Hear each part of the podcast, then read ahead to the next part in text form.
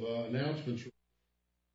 We'll have our 10th anniversary celebration this coming Sunday, immediately following the morning church service. The church is providing uh, lunch, and then there'll be a short prayer time afterwards, where we usually select several of the deacons and men in the church to pray and to uh, bring these requests before the Lord. Now, one prayer request that we had on the list tonight that I want to uh, also make a comment about sent out an email yesterday in relation to this that um, there's a family, the Robinson family, that are from Lubbock. And they go to Steve Spurlin's church. Steve is a pastor up there. He was here at the conference. It's now known as Cornerstone Bible Church, formerly known as Lubbock Bible Church, where Charlie Clough was a pastor and it's a uh, solid doctrinal church. Steve brought his whole family up to Camp Arete last summer and has uh, since then been very involved with uh, um, a lot of the other, a lot of the pastors and, and doctrinal churches. Anyway, this family, there's they're a young family. They have six kids, and the wife Lori has some form of cancer and have to do a bone marrow transplant. Her, she, they were all here at church Sunday before last and the uh, you may have noticed her. She was sitting on the back row, had her surgical mask on and gloves on and everything. And so um, we're, we've got some. Uh, there'll be some sign-up sheets out in the fellowship hall. Uh, there, there are three or four uh, of the uh, churches around here: Grace Bible Church, Pine Valley, and Berachah, and West Houston are all putting together some people who are providing meals for them. Each church is assigned a different week. So we have three weeks. I think the first week for us isn't until April 27th. So anyway, you can talk to Laura Bagg or uh, Ann Wright and Pam Richards when she gets back on vacation. She's they're they're up in uh, Washington State right now for a couple of weeks, so you can check with them. Also, a reminder of the men's camp out on April the 18th and 19th coming up. And I think that pretty much covers the announcements. Trust in the Lord with all your heart and lean not on your own understanding. In all your ways acknowledge Him and He will direct your paths. They that wait upon the Lord shall renew their strength. They shall mount up with wings as eagles. They shall run and not grow weary. They shall walk and not faint. Fear thou not, for I am with thee. Be not dismayed, for I am thy God. I will strengthen thee, yea, I will help thee. Yea, I will uphold thee with the right hand of my righteousness. Be anxious for nothing, but in everything by prayer and supplication with thanksgiving, let your requests be made known unto God, and the peace of God, which surpasses all comprehension, shall defend your hearts and minds in Christ Jesus. Thou wilt keep him in perfect peace, whose mind is stayed on thee, because he trusteth in thee. For the grass withers and the flower fades, but the word of our God shall stand forever. Before we get started, we'll have a few moments of silent prayer so you can make sure that you are spiritually prepared for the study of God's Word this evening, and then uh, I will open in prayer. Let's pray.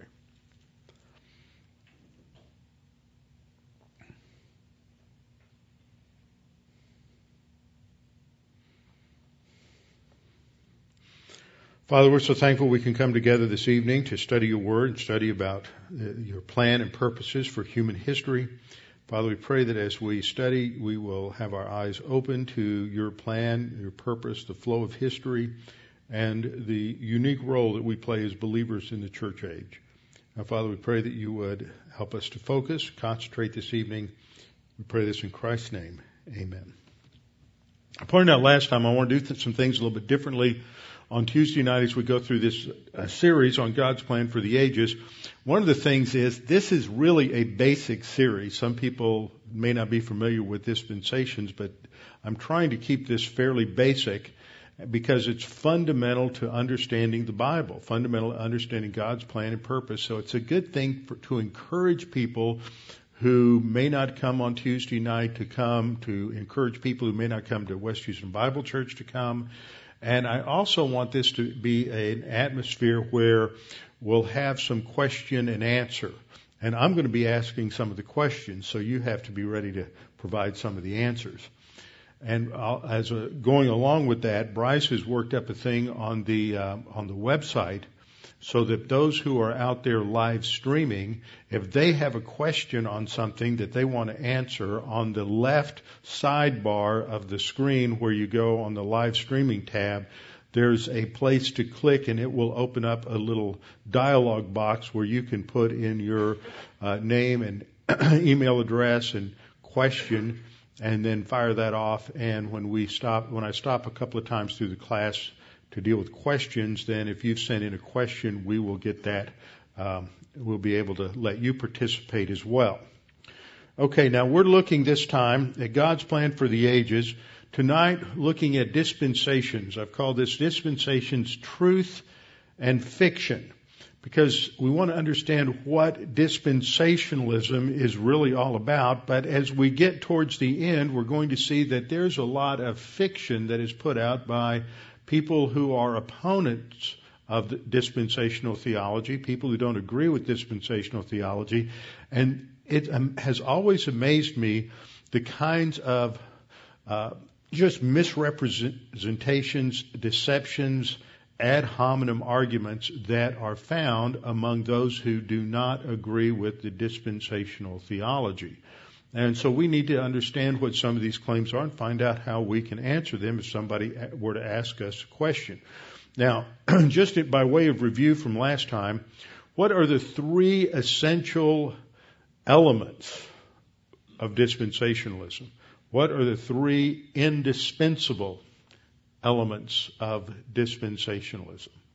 Should be pretty simple. By the time we get through with this, this will, it's like when we went through Genesis and we studied Abraham and everybody finally learned that there are three parts to the Abrahamic covenant, land, seed, and blessing. And people could say that in their sleep. So what are the three indispensable elements of dispensationalism? First of all, it's what? What? Consistent literal. Yeah, consistent literal interpretation of the scripture. Emphasis on consistent because other views will say they hold to literal interpretation of the scripture, but it's not consistent. Now that whole field of interpretation and hermeneutics gets quite complicated, and we'll go into that at a surface level later on, and, and as we go through uh, through this series. Second thing is what? As a result of a consistent literal interpretation, what's the second thing? A distinction between Israel and the church. And that God has a plan for Israel, God has a plan for the church. And then the third is what?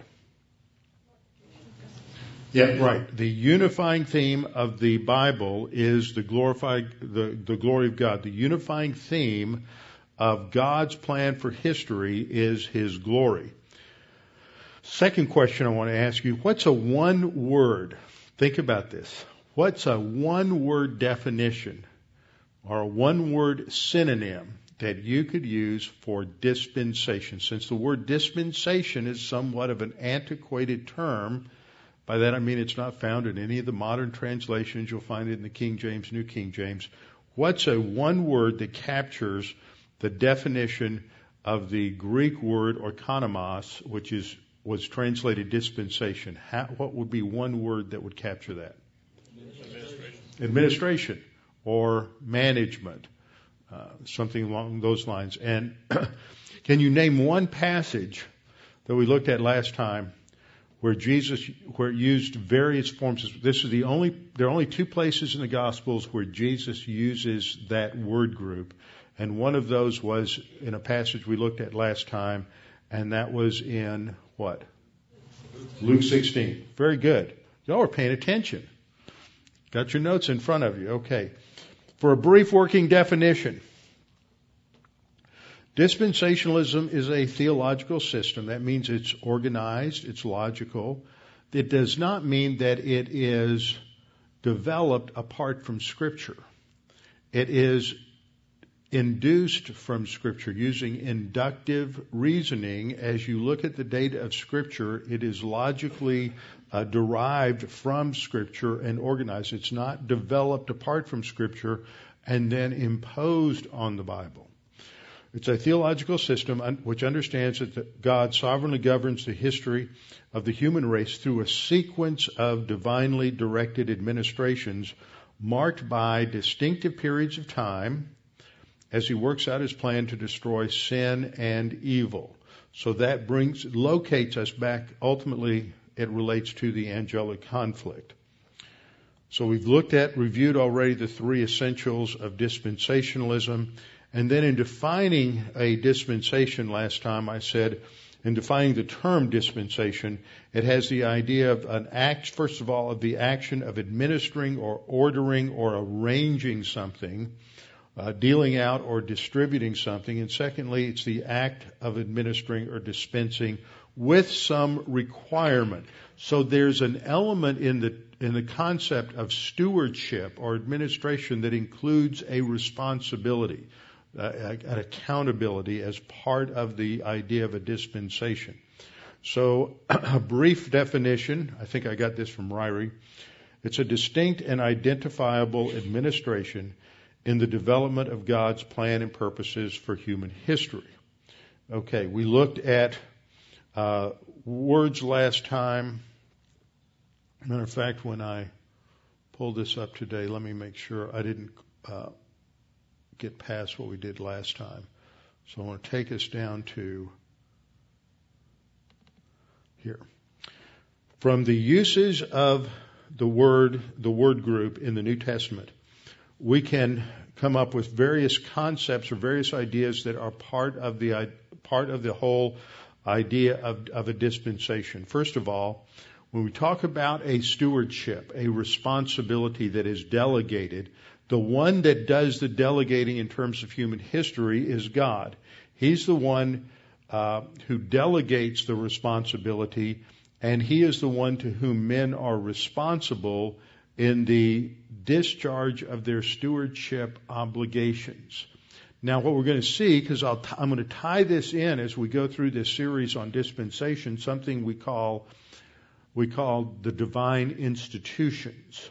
And so we'll, we'll plug that in as we go through the ages because that is not essential to dispensationalism, but it correlates with each dispensation because these relate to the ways in which God has set up uh, human history. So there are obligations toward God, and the human race is responsible to discharge their responsibilities towards God.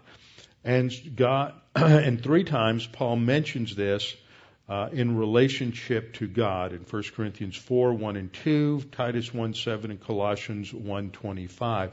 Now a key passage here is the passage in 1 Corinthians chapter 4. Let a man so consider us as servants of Christ and stewards. There's the word oikonomos. And stewards or administrators or managers of the mysteries of God. Moreover, it is required in stewards that one be found faithful. For a bishop, uh, then it's used again in Titus 1:7. For a bishop must be blameless as a steward. So that's tying the role of the over the uh, the bishop, the episkopos, which is the episkopos, the presbyteros, the elder, both function, their functions described as shepherding the flock that God has given them. The word for shepherding is the verb for pastor. Uh, the noun is poimen, uh, and the, the, the verb is poimaino.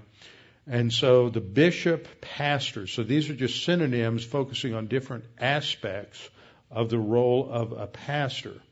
The pastor is a steward of God. So every pastor is given a responsibility to oversee the flock that God has given to them. Colossians 1:25 Paul refers to himself uh, and refers to the gospel of which I became a minister according to the stewardship, the oikonomia from God which is given to me for you to fulfill the word of God. Now that that first those first two verses are really important. What did, uh, look at those. Read it over just a second while you're sitting there. Let a man so consider us as servants of Christ and stewards. Who's the us in the context? Anybody want to take a stab at that? Hmm? No? Who's writing? Paul. So the us refers to the apostles. He's defending his apostleship in that context. So he says, we are servants of Christ. He would include not only the apostles, but those who are working with the apostles.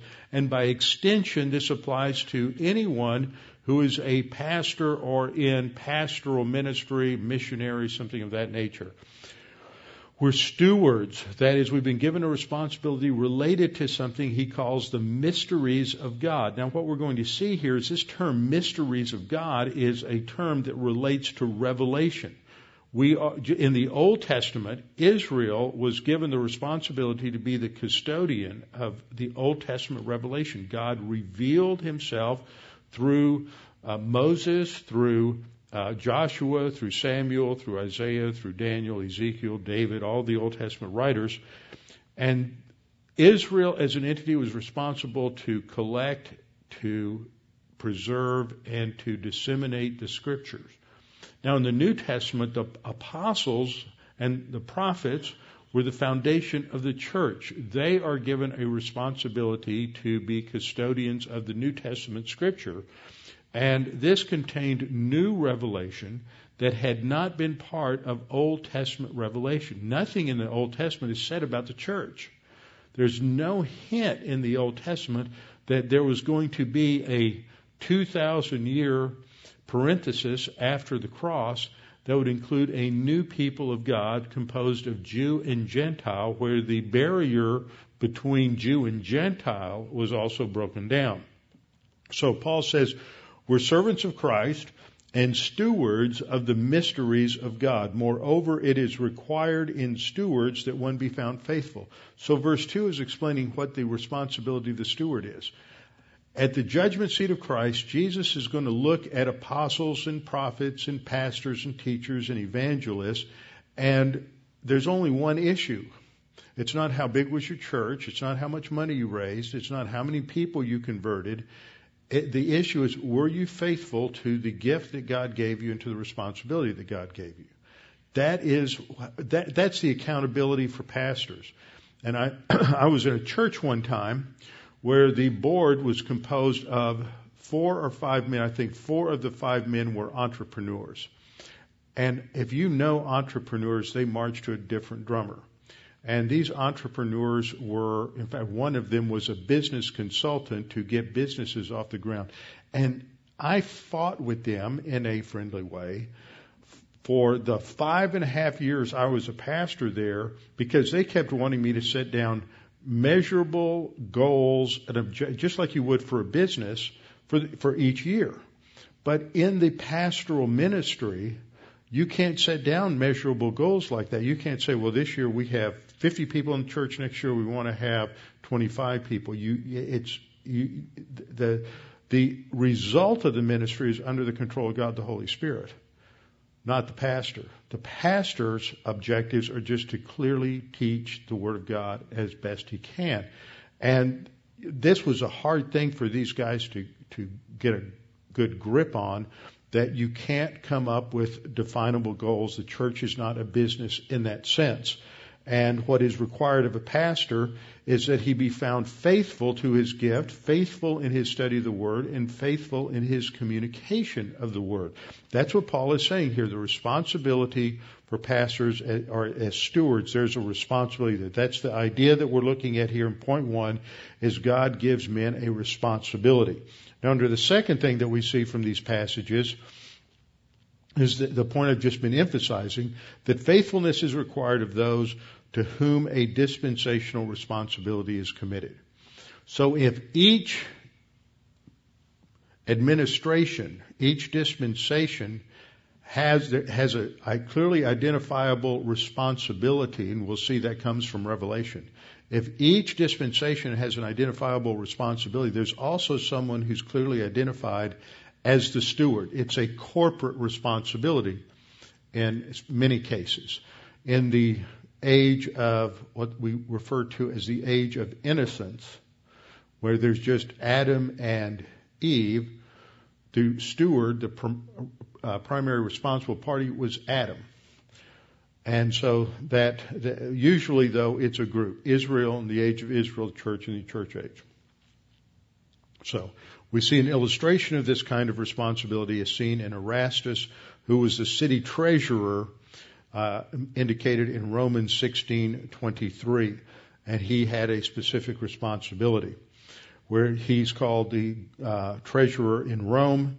Uh, and Paul mentions this there in Romans 16:23, which is on the screen. Okay, the third point: a stewardship may end at an appointed time. It's not something that is permanent and irrevocable.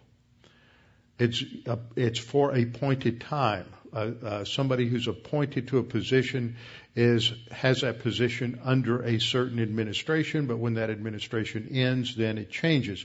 So a stewardship may end at an appointed time. And in this reference, Galatians 4:2 is talking about the law, the stewardship under the law, that those under the law were under guardians and stewards until the time appointed by the Father.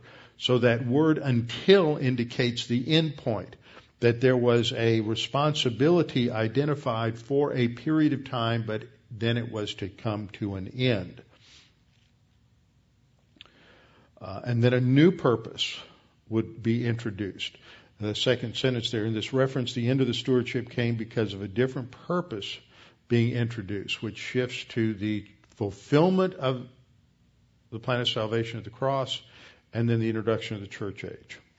Fourth point is that dispensations are connected with the mysteries of God. That phrase I talked about just a minute ago. That is new revelation. A mystery is not a conundrum you're seeking the solution to.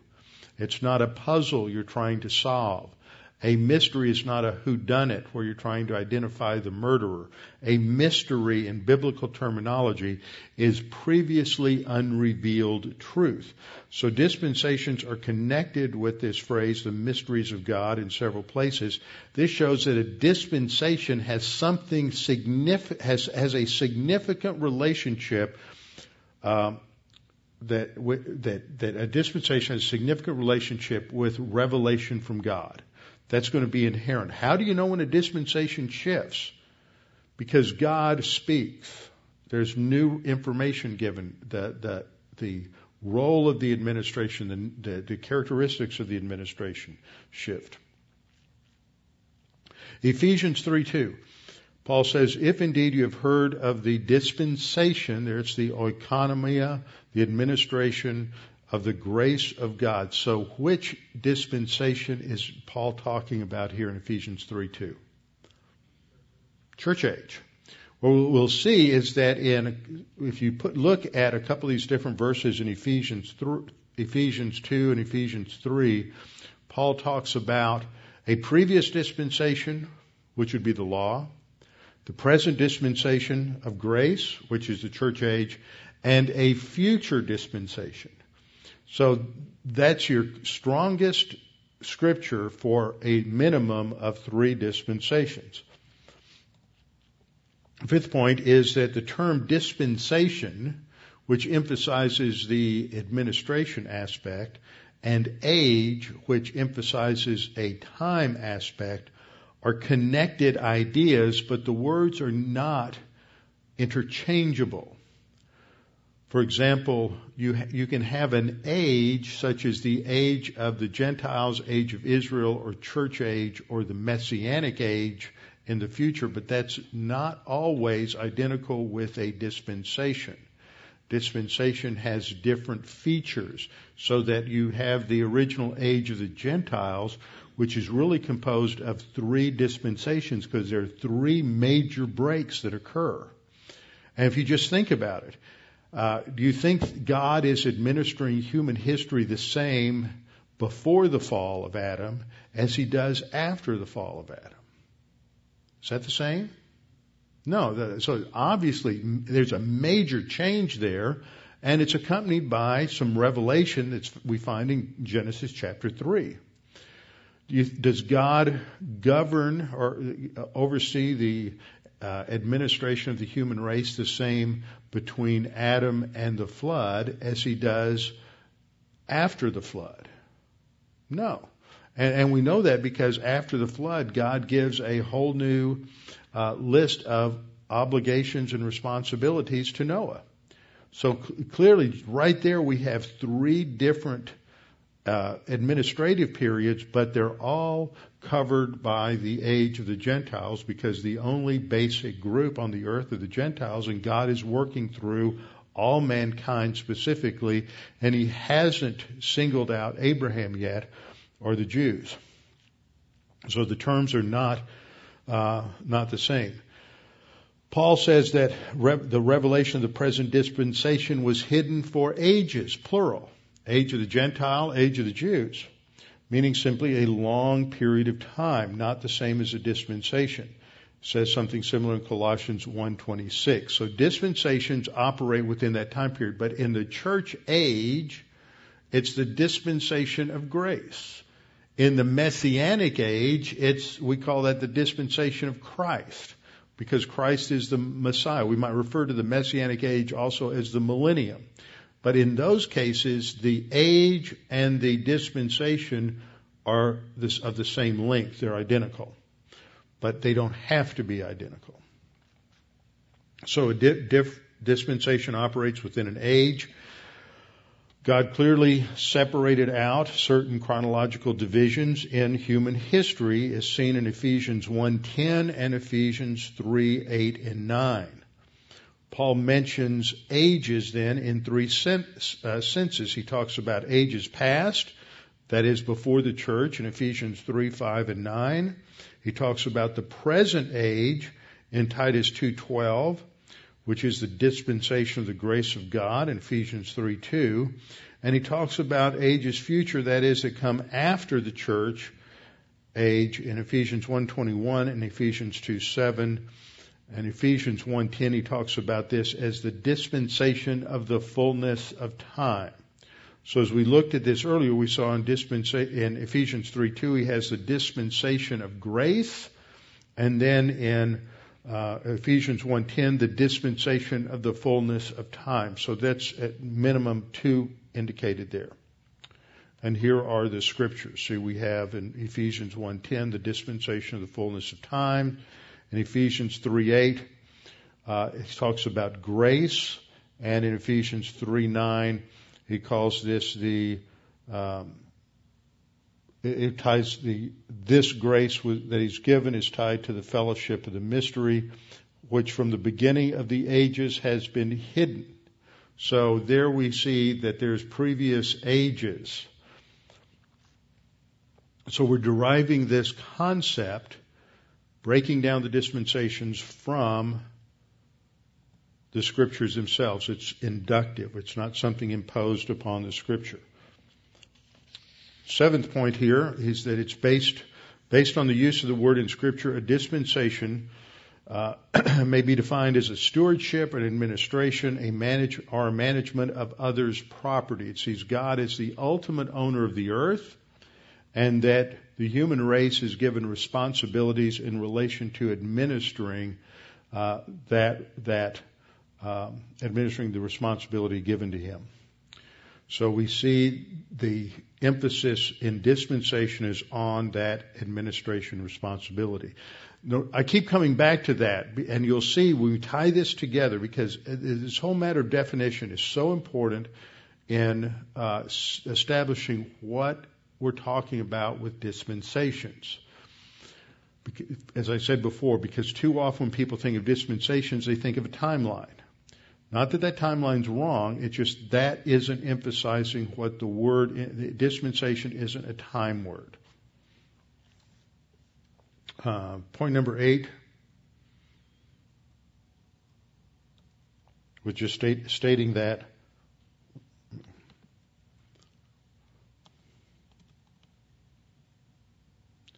Okay, I lost my slide. Here we go. Dispensation is primarily a stewardship or, or a management relationship and not a period of time, though of course it operates within a period of time. May seem like it's nitpicky, but the word age is clearly a time word, but dispensation is a, focuses on administration and responsibility. So under point nine, times ages and dispensations are not synonymous in their meaning, even though they may at times exactly coincide in its, the way it works out in history. A dispensation is basically the arrangement involved. However, there's no reason for alarm if the de- definition doesn't ascribe time to a dispensation. Just make that very clear. So let's look at some theological definitions from some of the well-known dispensationalists. Here we have C.I. Scofield. C.I. Scofield said that it defined in his well-known notes from the Scofield Reference Bible. Most of you may be familiar with that, although people in a younger generation may not be aware of the Scofield Reference Bible. C.I. Scofield was a decorated Confederate uh, uh, soldier from the Civil War. After the Civil War, he was a lawyer. He ended up in St. Louis, Missouri, where he was mentored by James Hall Brookes, who was a Presbyterian pastor who was one of the fathers of dispensationalism in the United States. Scofield was a, a, pastor of several churches, including a congregational church in Dallas that now bears his name, Scofield Memorial Church. He mentored, uh, he mentored Lewis Sperry Chafer, who later founded Dallas Theological Seminary. Scofield and a number of other men like uh, Dr. Chafer and others spoke at prophecy conferences and Bible conferences that were uh, held around the country. Now think about it in those days. People get upset because I go teach at a Bible conference. I'm gone three days. I miss two Bible classes. Think about it. 1890. You're a pastor in Dallas. You're going to speak at the Niagara Bible Conference. That's three or four days on the train up there, three or four days on the train back. And if people are going to travel that far to go to a conference, they're going to be speaking all day long, every day for a whole week. So you're, you're not just gone for two or three days, you're gone for weeks at a time. And that was common back in the 19th century to, uh, for pastors to go speak at conferences and to attend conferences of that nature. So in the early 1900s, Scofield was encouraged to uh, write his notes, annotations on the Bible. This was published Initially, I believe it was, ni- I may be wrong on this date, but I think the first edition came out around 1915. The second edition, which is the one most people are familiar with, came out in 1917. He defined a dispensation as a period of time during which man is tested in respect of obedience to some specific revelation of the will of God. What's wrong with that definition? Time. Very good. First thing he says is a dispensation as a period of time. This is why you ask a lot of people and they immediately try to define dispensation as time. But if you do a word study, you realize time's not part of it. So this was, but he brought out some, some important characteristics that apply to each dispensation. It, it, there's specific revelation from God. This is how you know that there's a change. God reveals new information. There is a responsibility given that man is tested on in regard to obedience. So he says some very good things there. Now, here's another man, W. Graham Scroggie. Scroggie was at one time uh, pastor of Metropolitan Tabernacle, which is a very ancient Baptist congregation in London, going back to the middle of the 17th century, the mid 1600s uh, had some very famous pastors, including John Gill and uh, Charles Haddon Spurgeon. Scroggie was pastor of several other churches and became the pastor of, of Metropolitan Tabernacle during the time of the Civil War, from 1938 to 1944. During that time, in 1941, the Metropolitan Tabernacle was bombed by the by, in the in the London Blitz, and so this was a difficult time for the for that particular church. Fact, by the late 60s, it was down to just about 20 people. Now they've had the same pastor since 1970, Peter Masters, and they, they're huge. They're an enormous church again. But they've gone through their ups and downs. And uh, Scroggie was a, uh, a dispensationalist. He was a he was Keswick in his view of the spiritual life. We studied some of that before, which is although he was firmly anti-charismatic Not Pentecostal, wrote several things against the Pentecostal view of the baptism of the Holy Spirit. He was a strong dispensationalist. and he wrote in and wrote a number of books. He wrote over 30 books during his uh, uh, active ministry. He at times he was itinerant in the U.S. for about eight years in the early 30s. He also traveled extensively in Australia and and New Zealand. He wrote that the word oikonomia bears one significance and means an administration, whether of a house or property, of a state or nation, or as in the present study, the administration of the human race or any part of it at any given time. Just as a parent would govern his household in different ways, according to varying necessity, yet ever for one good end. So God has at different times dealt with men in different ways according to the necessity of the case, but throughout for one great grand end. Now he's not saying, and no dispensationalist is saying that we believe in two different ways of salvation, but we're often accused of that. He, every dispensationalist believes that man, human beings are always saved by grace through faith. It is that the object of the promise differs in specificity as a result of the progress of revelation. In the Old Testament, they anticipated the fulfillment of, uh, of the salvation promise. In the New Testament, they look back to the fulfillment of the salvation pro- pro- process uh, promise. But this is Graham Scroggie. Now, Charles Ryrie is well known in a more modern context, a group of scholars who were all uh, proteges and disciples of Lewis Sperry Chafer, uh, were well known, wrote quite a bit on dispensationalism and prophecy. Men like Dwight Pentecost, who's now 95 years old, still teaches one course a semester at Dallas Seminary, even though he has throat cancer.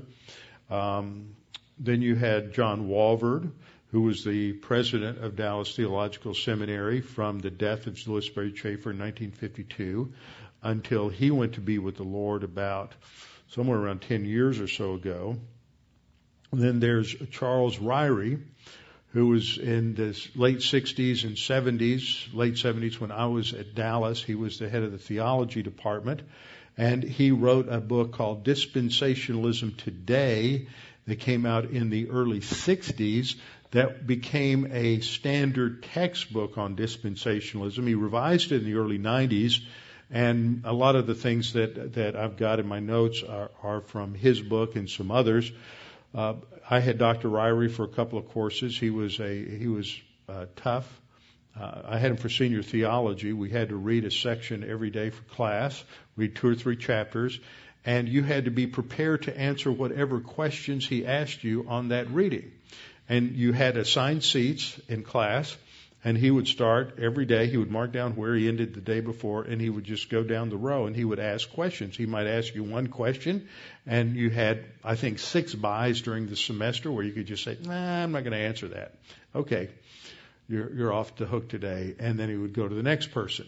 But he would he would go through and he would ask you a question and he might decide to ask you five or six questions of explanation. You never knew where it was going to go, and you were graded on how well you handled yourself and how well you, you covered the answers. And that was how uh, you went through senior theology. He was great. So, anyway, he is considered one of the great uh, thinkers and writers on dispensationalism. Nobody talks, writes, or discusses anything about dispensationalism without at least mentioning Ryrie's threefold uh, sine qua non, which we reviewed at the beginning of this class. So he said that a dispensation, he was also, he loved to write uh, uh, definitions, and he was very concise.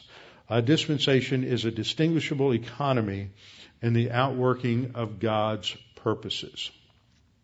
And then because we know and love him so much, I thought I would bring Pastor Thieme's dispensation definition in. He said it's a period of human history expressed in terms of divine revelation. What's wrong with that definition? Time. Right, just like Scofield. Chafer, incidentally, and I didn't have time today to go back and pull his quote. Chafer, in his uh, pamphlet on dispensationalism, defined it as, a, as an administration. So he uh, Thieme says it's a period of human history expressed in terms of divine revelation. History is a sequence of divine administration. See, it's brought in as a secondary idea in the next sentence. Uh, divided into eras, each having unique characteristics as well as certain functions in common with the other ages. Uh, these consecutive eras reflect the unfolding of God's plan for mankind. They constitute the divine viewpoint of history and the theological interpretation of history, which is an excellent statement. Then I was asked to write the article in the Tim LaHaye Study Bible on dispensationalism, and I went, as is my wont, I read all the greats and I condensed mostly what others had, had already said and emphasized to one degree or another. And I stated that a dispensation, therefore, is a distinct and identifiable administration. That means it has certain characteristics, so you can extinct, distinguish one from another. They have distinct identifiable characteristics, a distinct identifiable administration, the development of God's plan and purposes for human history. A closely connected but not interchangeable word is, the, is age, which introduces the time element.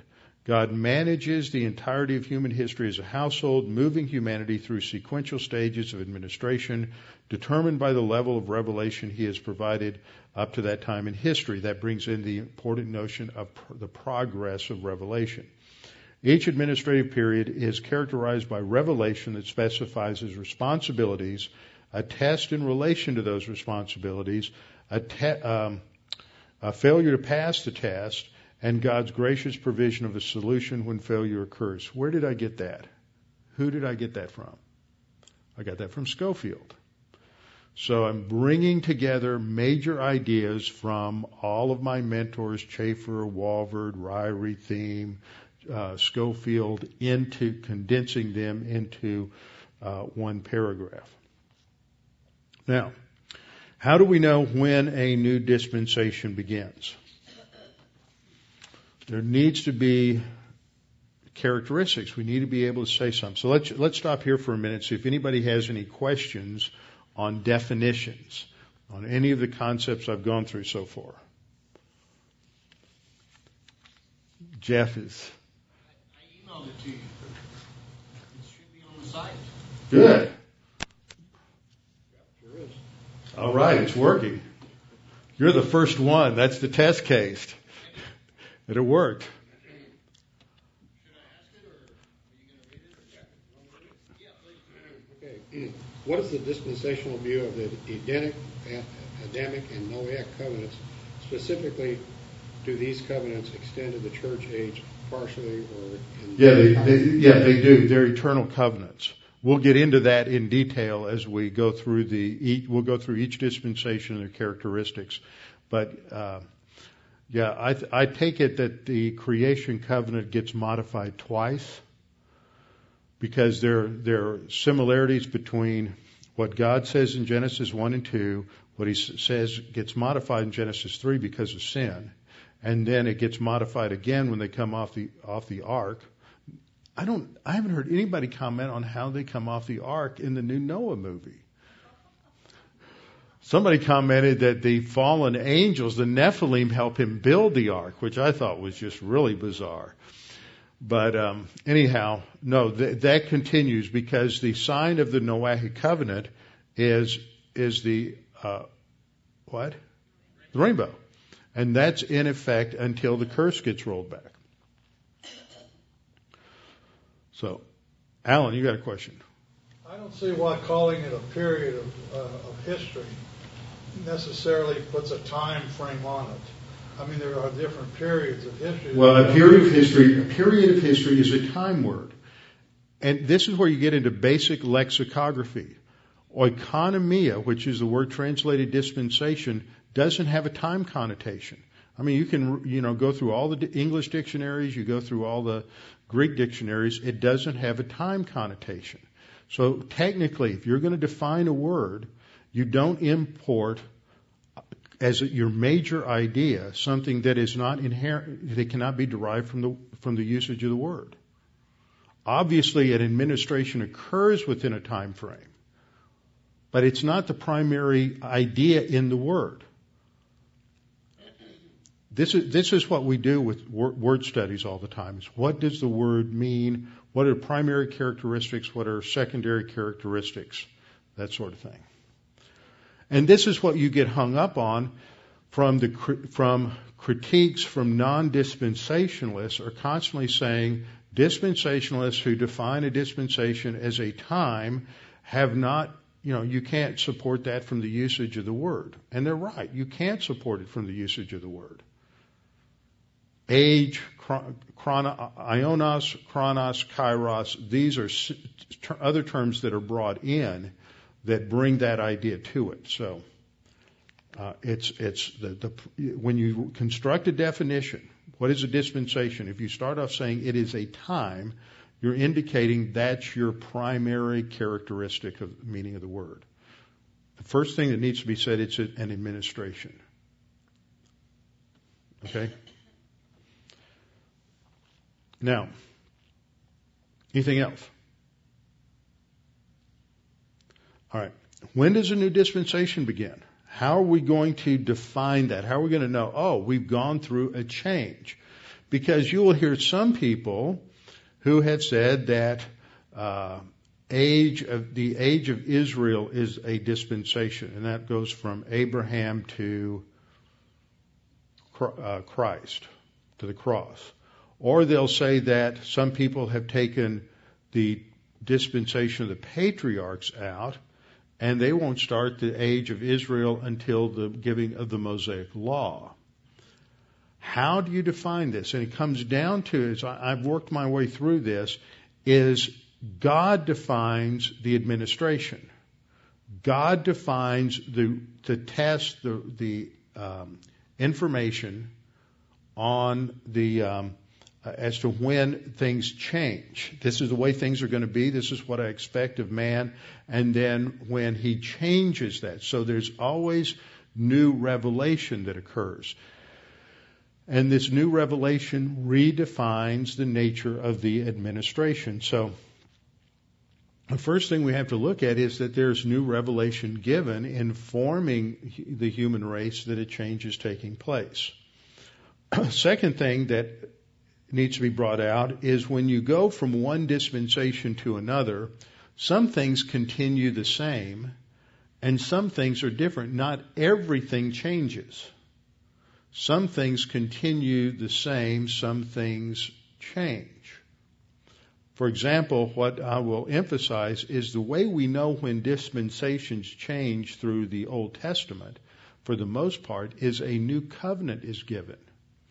When a new covenant is given, there are new responsibilities. There's obviously new revelation. There's new responsibility, new accountability uh, for a group of people. Now, some things will continue to be the same. For example, during the period of the um, during the age of the Gentiles, both in the age of what we call the age of conscience, which isn't my favorite term for that age, that dispensation, or the dispensation of human government, you had patriarchal sacrifices, a blood sacrifice uh, for, with preferably a sheep or a goat that was without spot or blemish. They clearly knew what the difference was between clean and unclean animals when God instructed Noah to put seven of every clean animal and uh, two of every unclean animal on the ark. He didn't define clean or unclean for Noah, so obviously it had already been revealed. It's just not the disclosure of that. Excuse me, the disclosure of that information just isn't given in the um, uh, anywhere in the first 11 chapters of Genesis, but it's assumed Noah knew what he was talking about. So obviously, some things were continued, and then they get modified. It continues. Animal sacrifice is clearly present under the age of the, the dispensation of the patriarchs, but it's modified and developed in many ways under the Mosaic law, under the uh, uh, dispensation of the law. Third thing is that from God's perspective, a dispensation is an administration or management of history. So when God looks at this from the divine viewpoint, it is a, an administration of history. When man looks at it, God looks at it that way because He's the ultimate overseer. When man looks at it, we look at it from the perspective of what's our responsibility. What does God expect of us? If we are a believer living in the church age, uh, God expects one thing. If we're a believer living under the law, God expects something else. So these would be just four things that indicate something about a dispensational shift from one thing to another. Now, there are three major characteristics of a dispensation, and then four minor characteristics of a dispensation.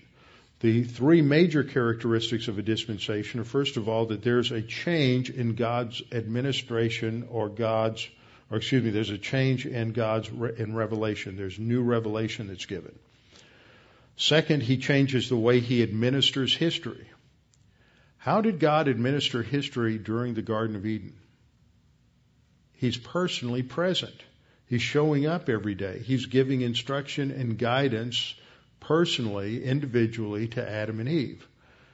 What does he do after the end of the uh, age of innocence?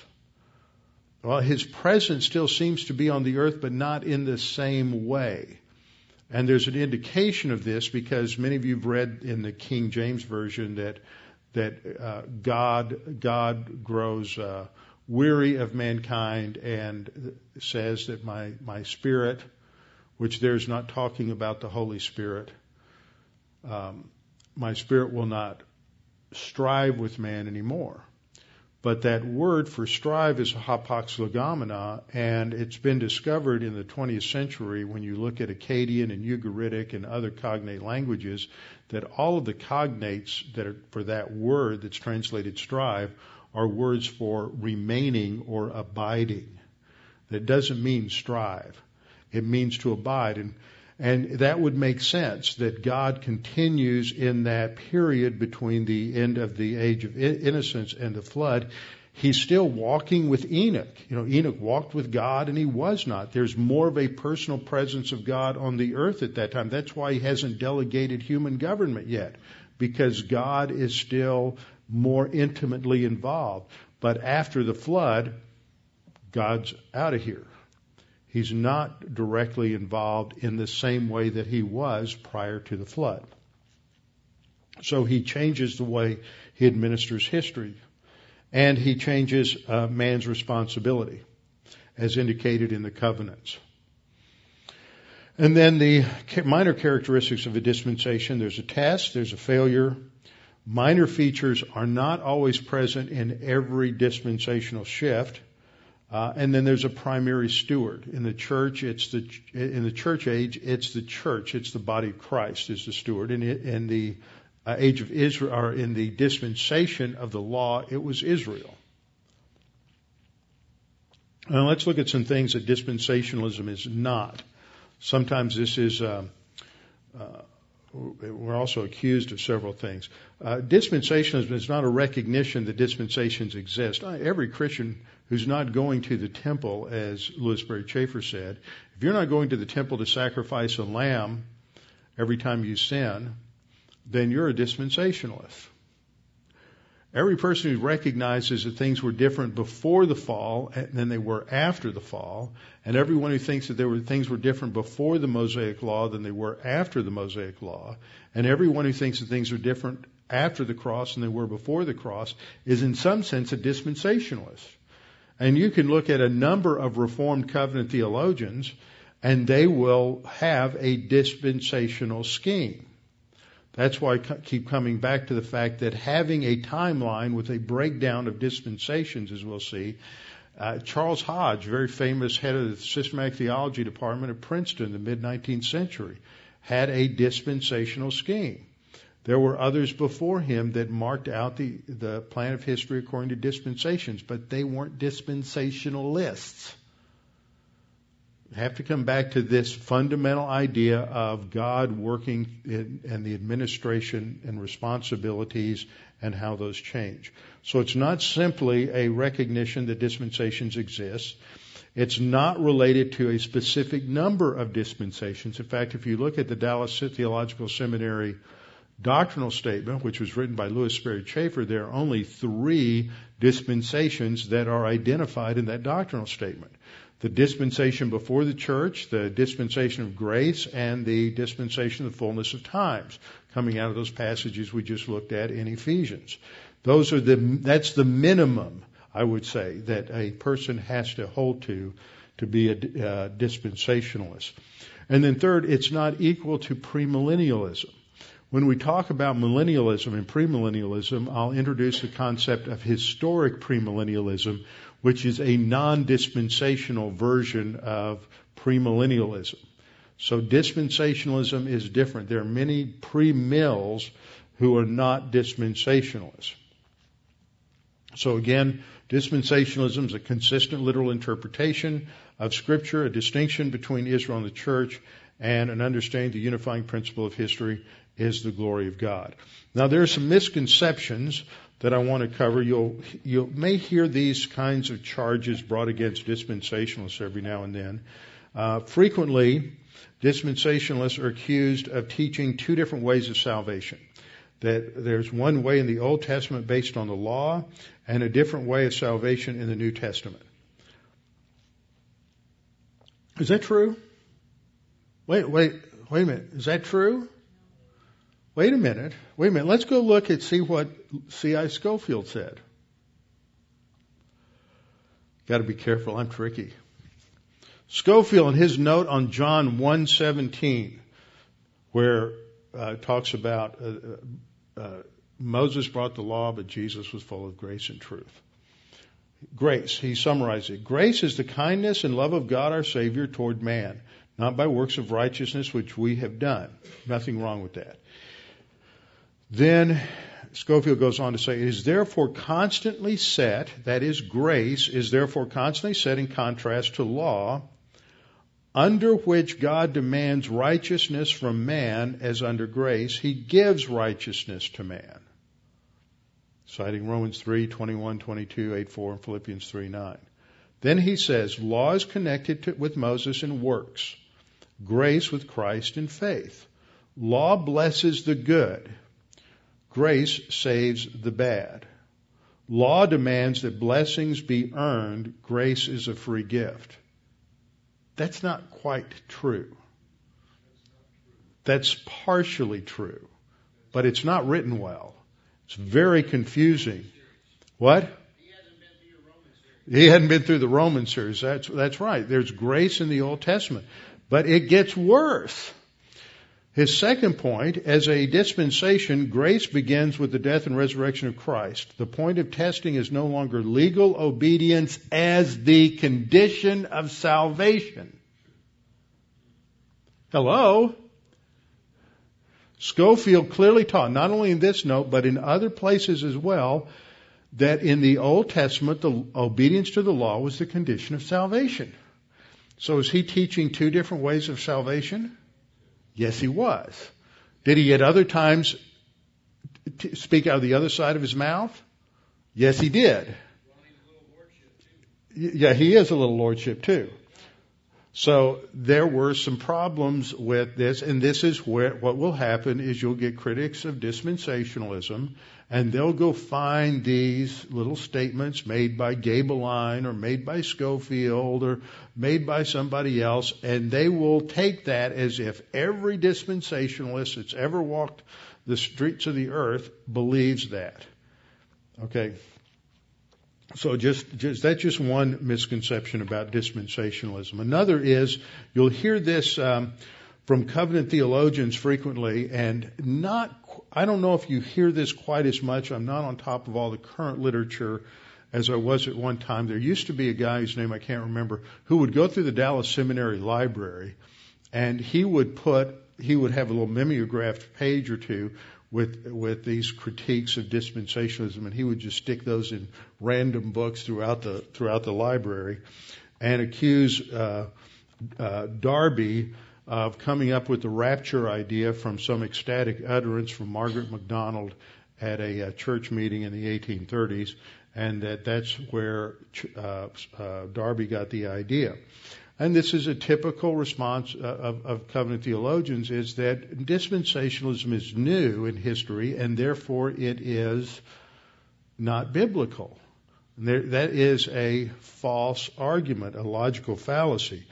But we've demonstrated through the work of many people in the, the pre-trib rapture study group over the last 25 years that there are numerous individuals from the uh, fifth century, fourth century pseudo Ephraim document that was discovered in the early 90s, up through a lot of current material that's been presented by Bill Watson from Colorado Christian University, who is a historian who specializes in 17th and 18th century British theology, that numerous Puritans believed the church would not go through the tribulation.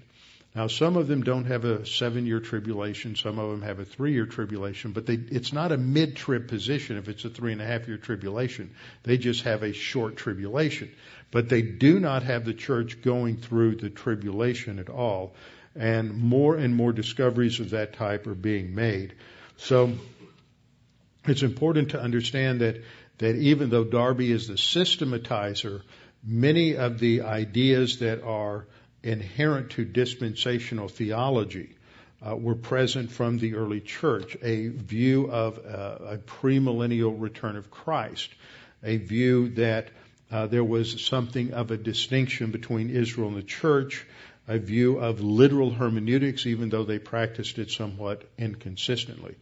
A third objection it comes from charismatics who, who claim that dispensationalists they try to say that only dispensationalists are anti-charismatic, but most of the foundational works that were done in the early 20th century against the charismatic theology, Pentecostal theology, came from the Reformed camp, not from dispensationalists. And charismatics try to claim that dispensationalists are anti-supernaturalists. You don't just you just don't believe God can ever work a miracle today. You don't believe that God can heal anybody today. That's because you're a dispensationalist.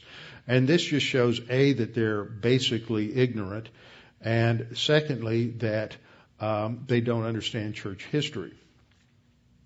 Others teach that dispensationalists are antinomianism because we believe that Christians aren't under the law, the Mosaic law, but that doesn't mean that we don't believe that God has established absolutes for the for the uh, church age. So, in conclusion, just to wrap up this this first part before we get into the looking a little more in depth at the details, we've learned that God has a plan which includes different time periods with different characteristics. That uh, the apostles understood that there was a distinction between their time and the future time of the kingdom by asking the question, Lord, is it at this time you're going to restore the kingdom? They also understood that there was a difference between their time and the time before the cross when Israel was under the law. They clearly understood that uh, as a result of what Jesus said and taught, that there was something new that was transpiring and there, there were new responsibilities, but that was pretty much left for the apostle Paul, who is the primary apostle who is given uh, the mystery doctrine related to the church age. And uh, we see dispensationalism, the inherent I, emphasis is on human responsibility. So it's very much a corollary to the first divine institution of individual human responsibility. That dispensationalism emphasizes the responsibility of an administrator during each of these uh, various eras. Okay, next time we'll come back and start getting a little more into some of the other issues as we go forward. We will look at each dispensation in time and what these uh, uh, responsibilities are. Anybody else have any questions or want any clarification, Jeff? Uh, Bradley, when you uh, when you when you had your list of things of uh, you know what institutes a new dispensation, right? Isn't there some? Isn't there a relationship between man's failure? You know, he he doesn't obey this covenant, and God says, "Okay, I'm passing judgment, and I'm giving you a new covenant." So isn't man's volition somehow tied Yeah, that's part of the character. The, the, I've got that under under the um, minor characteristics, not not as a uh, identification of when a new dispensation begins, because it doesn't begin with because of a, a failure. There are many failures evil. You th- think of the t- dispensation of of uh, con- human conscience. There's numerous failures, and God gives grace again and again and again. So that's human failure is not a sign that a dispensation is ending. Okay? All right. No questions, Bryce? Got two from streamers. Two, two questions from streamers. Okay, good. They're, they're sort of interrelated. One from uh, Paul Yost in uh, Pittsburgh, the other from Jeffrey Taylor in Levelland, Texas. the first one, Paul says, I guess the idea of time is rough for me to wrap around. I mean, hasn't one dispensation followed another, as in dispensation of Israel followed by the church? Yeah. The second question is, please legitimize your use of the statement in your definition, administrative period. Is this making a distinction of time? I'm not saying time is irrelevant to a dispensation. We have to understand te- technical language here. Dispensation, the word, you look at it, it talks about a steward, talks about management, talks about responsibility. Those are not, time is not part of the meaning of those words. That doesn't mean that if I hire a management consultant, that there's not a time frame on the period of his employment. But that's not the primary idea in the term manager, in the term administrator. When you talk about an administration, obviously administration occurs within a time period. But the word administration does not have as part of its primary or secondary meanings the idea of time. But clearly it functions within a time. That's what's brought in by the other words, uh, you know, t- time, seasons, ages. So a dispensation occurs within a time frame, but the emphasis is on administration. Now, if you're not used to working with technical definitions, then it may look like I'm trying to slice the bologna a little thin, but that's what you do when you're working through technical definitions is what's the primary meaning of the word. One of the other objections that comes up out from dis, from non-dispensations, they'll say, well, you're using the word dispensational in a way in which it's not used in the scripture. There's at least two ways that, that the, the script, the word oikonomos is used in the scripture that are exactly like we're talking about. We talked about one earlier, the dispensation of the fullness of times. That's clearly how we're using the term. But we also have words like atonement. Atonement, the word atonement is never used in the New Testament. It's used in the Old Testament. And it, actually, the English word atonement is invented by English theologians to explain the concept of, from the Old Testament. But when we develop it into a theological term, it's consistent with its Old Testament usage. It's not the same. So these are just important aspects of defining, defining terms. A dispensation is an administration characterized by certain things that operates within a period of time. But the primary idea is not time, it's administration. But it doesn't happen within a vacuum. You talk about Nixon's administration. What are we talking about? The characteristics of his administration the first thing that comes to your mind is not 1968 to 1974.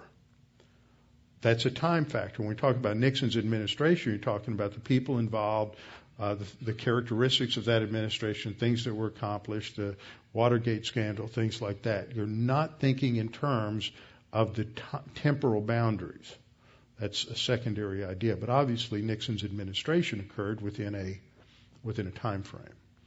Hope that helps a little bit. Isn't it also help to understand is that we're viewing a lot of this in the past? Sure. So we're, you know, that it brackets it in time automatically. Yeah, it does. Time is not irrelevant to the concept. It's just not the main idea that's being emphasized. Okay, let's close in prayer. Lord, thank you for this time we've had together. Thanks for the questions. Thanks for interaction helping to clarify these ideas so that we make sure we understand uh, how we're using the terms and what we're talking about as we seek to explain your word. Father, we pray that we might continue to uh, desire to be more uh, technical in our thinking, more precise as we come to understand what you have revealed, that we may, may accurately apply it in our lives. We pray this in Christ's name. Amen.